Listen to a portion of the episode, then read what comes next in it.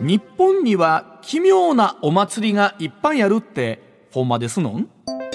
さあ花火大会盆踊り、えーまさに夏祭りのシーズンなんですけれども全国各地でさまざまな祭りありますが皆さん、うん奇祭と言われる、まあ、奇妙な祭りですよねねええーご存知でしょうか、えー実は世界で唯一の奇祭評論家の方がいらっしゃるということで、またどうしてこの奇祭に惹かれたのかということ確かえにー記載評論家でいらっしゃいます杉岡幸徳さんとお電話つながっています杉岡さんおはようございますおはようよございます。ろしくお願いいたしますお願いしますえ杉岡さん兵庫のお生まれ、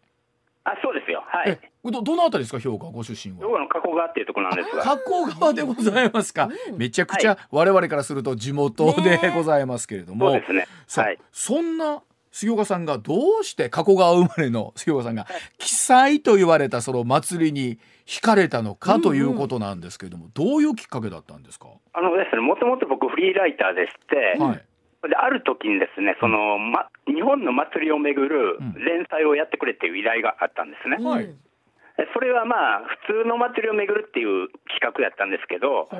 それをやっていくうちに、あの、この世には変な祭りがあるっていうことに気づい て、はいこれをまとめてみたら面白いんじゃないかと思ったのはきっかけです。ちなみにその最初に出会った変な祭りは何やったんですか、うんあのね、えっ、と、埼玉県に鉄砲祭りっていうのがありまして、え鉄砲祭りはい、ほそれはあの鉄砲をですね、はい20人ぐらいやってきて、はいああのみんな空に向かって鉄砲をぶっ放すんで すよ。ひなまじゅうね。うはい火縄銃そのほ火縄う銃ほう、はい、その間を、えっと馬が意味までぐわーっと走り走り抜けていくっていう、それだけなんですが、それは何ですか昔からある祭りなんですかはそうです、まあ、江戸時代ぐらいからあるらしいんですが、うんはい、えそれでまあ、馬が驚くかどうかで、なんかその年が豊作かどうかを占うっていうお祭り。冷静に考えたら動物虐待もこの上ないなという今の時代だったらと思いません、まあ、そうですけど、まあ、実は当ててないから、まあ、ギリギリセーフかなと思 って、はい、驚くだけでも大丈夫かなとか思うんですけどあそうですね、はい。あーでそれはやっぱお客さんうわーっと見に来はるわけですかそうですね、まあ、地元、ほとんど地元の人ですが、かな、すごい人でしたよ。はい。これあの奇妙な祭りいわゆる記載というのは、うんうんあの水岡さんの中では何か基準があるんですかまあ、とりあえず僕は見て、これは変だなと思って、はいなんですけ ど、杉岡基準なんですね。うんん。とりあえずは、みこしとか出しが出てくる普通の祭りではなくて、はい。なんか変な人物が出てくるとか、ああ、なるほど異。常な、異常な出来事が起こるとか、そういうのがあると記載かなと思いますね。えはい。日本ってやっぱりその記載は多いんですか、世界に比べて。えっと、多いと思いますよあの、日本の祭りで30万ぐらいあるらしいんですよね。祭りが三十万。ほうはい、だから、そのうちの0.1%が変な祭りとしても相当なあ数あ、そうか。で、はそういで、すよね。一パはいーセントでも三万。うんあ、十パーセントの三万。安全、そあう10%かあはい、そうですね。はい、へーで例えばですけれどもいろいろ印象的だった記載というのをお聞きしたいなと思うんですけど、まあ、はいその一つ埼玉の鉄砲祭りが、えー、機会だったということなんですがあとどんなんがあるんですか、うんそうそう印象的だっあのですね、和歌山県の日高町っていうところで、あの笑い祭りっていうのが10月にあるんですよねた。若菜の日高で、うほんうはい、笑いわりかし有名かもしれないんですが、その要するに白塗りのピエロみたいな怪人が出てくるんですよ。ほう顔顔を真っ白にして、ほのピエロ、パッと見てピエロなんですよねう。はいはいそいつが出てきて、みんなに「え楽じゃ笑え笑え」って叫びながらみんなを無理やり笑かしていくっていうお祭りへなんでえ北川町にそんな祭りあるあ笑いの祭りあるんですか。あありますよ割と世界的にも有名らしくてあはいはいえでもピエロの格好するってことはまあ比較的新新ししいいんですかそうですねあの江戸時代ぐらいからあるんですけど、あーこのこのピエロの格好をしたおっさんは、うんあの出てきたの戦後らしいんですよねあーなるほこれどまではみんなで神社の前に行ってわっはっはで笑うだけやったらしい、うんなんで出てきたんだろうピエ ロ。えーそうやっぱ笑いが足りないと思ったんじゃないですか今えっとあ今とりあえず、もうちょっと笑った方がいいということで、んあのギャグ入れようということ、多分そコうメでデしィアょうねンの魂っていうか、はい、あの今映像で見ましたら確かに白塗りのおじさんがですね、赤い頭巾をかぶって、うん顔にちょっといろいろとペイントしながらということなんですけうどんお笑いって書いてるんですよね。あーこれもともとはどういうきっかけがあった祭りなんですかねこれなんかは。もとともとはですね、あのあの言われてるのが、うんニュース姫の御事っていうその神社の神様がいるわけですね。はい。それである時あの神様の会議があったわけですうよ。ん。そこにそのニュース姫の御事が寝坊してしまって、はすっぽかしてしまったんです。あ、はいはい。それで落ち込んでたらしいんですうようんね。それでしょうがないので村人たちが笑い笑いってみんな励ましたっていうのがだからそれぞれ祭りにはやっぱりいろんな意味合いがあるんですね、やっぱりね。そうかそうですね。はい。い。え、あとはあとはどうなりうまんす？うんあのですね、あの6月にあの青森県新郷村でうんキリスト祭りっていうのがありまして、青青森森ででキリスト祭り。はい、あのみあの皆さんご存知かもしれないですけど、あの青森県にキリストの墓ってあるじゃないですか。あります。はい、聞いたことあります。青森に。うんはいうん。とそれ伝わってるというところね、うんキリストの墓。ではでい。現地にキリスト公園っていうのがあって、うん。それでキリストの墓はちゃんと十字架立ってあるんですよ。はい。うん、それでその周りで盆踊りを踊るっていう。わ、わろたらあかんのでしょうけちょどっと待っ。いやいや、わら、あの真剣なんですよね。そうでしょうね。はいだから、はキリストの墓の周りでで盆踊りを踊る。しかもその盆踊りが、何やどうやらっていう歌なんですね。何はどうやら。はあ何やどうやら何はどうやら。どういう意味があるんでとすいうか。このカタカナなんですけど、はい。あれそれでこれは日本語として意味不明なんですよ。ほえーあの関西弁やったらなんやどうやらみたいな感じですけど。いや、ちょっと違うんですよね。ちょっと違うんだ日本日本語として意味不明なんですねう。。はそれところがこれヘブライ語として解釈できると。あ。あ、なるほど。それヘでブライ語はい。ヘブライ語だとこれ神を称える歌やというえー説があるわけです。ということはやはりその墓は諸説ある中で、キリストの墓というふうにも地元の方含めてこれはもう、えーそれは信じてらっしゃるしヘブライ語がそういう形でというのはそうなんですね。いやあんまり信じてないと思うん です。あの現地の人も半信半疑になりながらあのやってるって盆感じ。踊りを踊ってる。あーそれなかなか吉本新喜劇でいけそうなぐらいのなんか。いやいやいやイメージがね不思議な感じですよね。あそれでその現地行ったら、うんそのキリストの里記念館っていう博物館があるわけですね。うんはい。それでそこにそのキリストあのキリスト伝説を、あの小述したあの展示物がいっぱいあるわけですよ、うん。その中にそのキリストの衣装っていうのが残ってるんです、ほうん、それでキリストの衣装ってちゃんと残っててそれはちゃんときっちりと漢字とカタカナで書いてるんですよう。へそれで最後にいろいろ書いてって最後に署名しててイスキリスクリスマス福の神って書いてる んですイスキリスクリスマス福え。福の神と書いてるわけですか。なんかはい、まあうんう。ん。これについてはそのなんでキリストが漢字とカタカナで書けるんやという、まさにそこですよね。そうよツそッコこミよしそこよろするとはい。まあそれまあ、それについてまあキリストってのは万能の神だから、うん。漢字とカタカナぐらい書けて当然ちゃうのっていうツッコミも当然あるわけそうですね。あのなんかどこまで信じてどこまでこうなんかキリストは神ではなあなるく神の子ちゃうのみたいななんか万能なんか。神の子であり神なんです、キリスはトあそうか。でそこの周りで盆踊りを踊るという祭りがあるという。は。はい、そうです。はい、さあ今日はですね。え記載評論家奇妙な祭り評論家の杉岡豪徳さんとお電話つながってますが杉岡さん逆はにいこれは今後取材に行きたいと思う記載は何かあるんですか うん。あのですね、あの、いどり祭りっていうのが石川県であるわけですね。いど11り祭りどんな祭りなんですかそれは月いどりっていうのはそのひらがなで書いて、その、どういう祭りかというと、はいその、神社にみんなでその、大きな鏡餅を持ってくるわけですよ。うんほう貝餅も鏡餅をみんなでけなすっていう祭りなんで すけあの形が悪いとかあのカビが入ってるとかほうひびが入ってるやないかとかいろいろつっこあの悪口を言うわけですよじゃあもっさい鏡餅の方がいいんで すか。えちょっとももっさいって言い方が変か。変な鏡餅を持ってくる方がいいわけですかいやいやちゃんと作ってきたんですよはあちゃんと作ってきた、まつ、あの影餅なんだけどそれみんなで悪口を言うわけこですれよなんこでれどういう意味があるんですかその祭りはいやそれでまだあってそれでそれで神主ができていやまあそこまで言わんでええやないなええやないのっていうことで仲裁に入るっ ていうめで名作収まるって思ってそうかなんかうんそれを聞くと意味合いが確かにありそうですねなんかうねんそうですね。あの、あの、いどりっていうのは難癖をつけるって意味そうで、難癖祭りということですかそうですね。それで、あの、あの、なんつうかね、悪口を言う祭りって日本で結構あるわけです。へ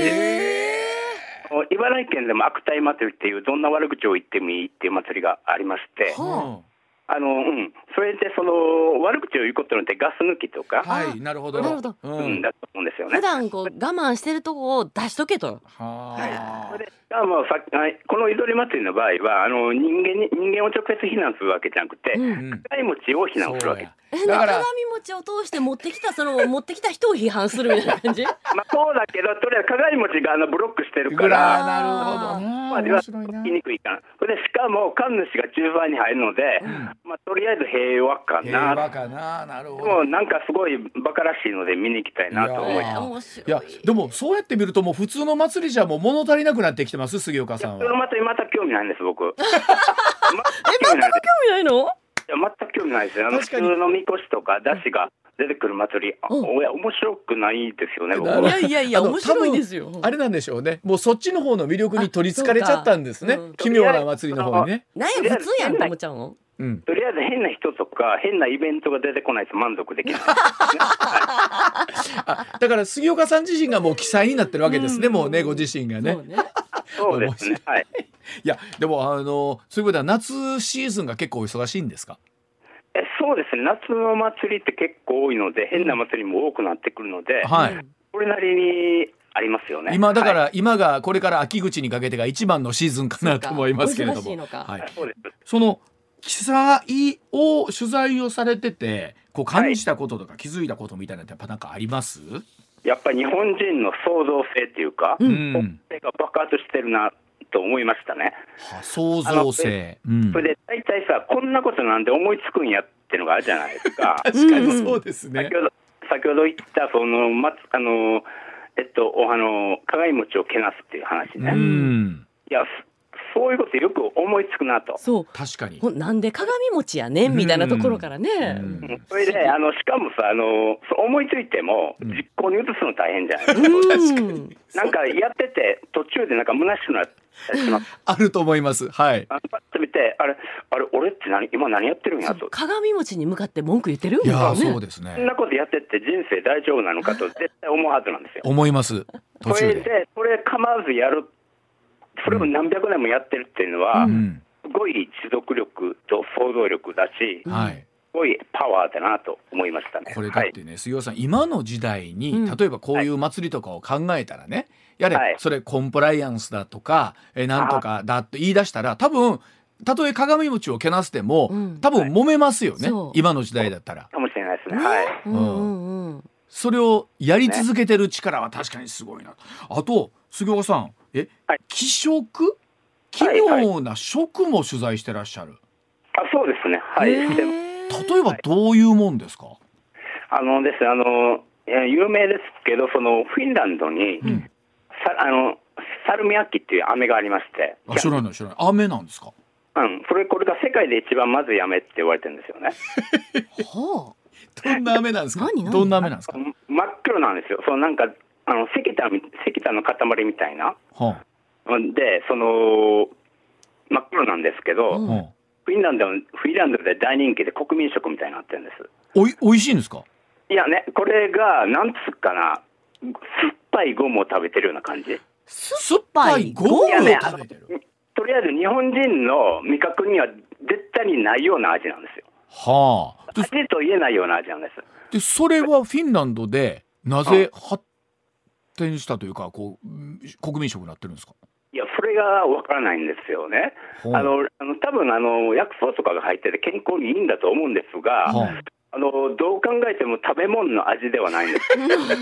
異物なんですよ。あ。でも、フィンランドの方はそれそうなの美味しいと思ってはるんですか。そそうです、そうで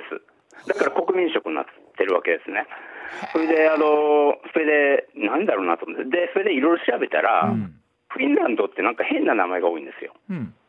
ちょっとあの、アホネンとか、ああ、そうそうそうそう。パーやねんそれでもとか、こっちから聞いたら変な名前なだけで、 向こうの方にしたらすごい普通なんだわけでしょ。おうパンツミルカとかそういう名前もあパるンツ見るへえ。か。はパンツ、パンツっていうのが、あの、せいで、ミルカが名前なんです。ああ、あ性見るかってことなんですね。。あ、すあー違います。あの、せいがパンツで、名字。あーあー、ごめんなさい。性がパンツで、はい。なるフほど。ィンランドは、フィンランドは生命の順番なんですよ。んううん、それでなんかそのやっぱ日本人と感覚は違うんじゃないかとか、はい大泉雄一がパンツ見るかっていう。はいはいですね。へえ はい、えでもああと他に変わった職なんかあるんですかあの有名ですこれも有名ですけどスウェーデンのんシュールストレミングっていう、あーなんだっけ世界一臭いでしたっ世け界一缶詰食べ物と呼ばれているうんそれであのそれであの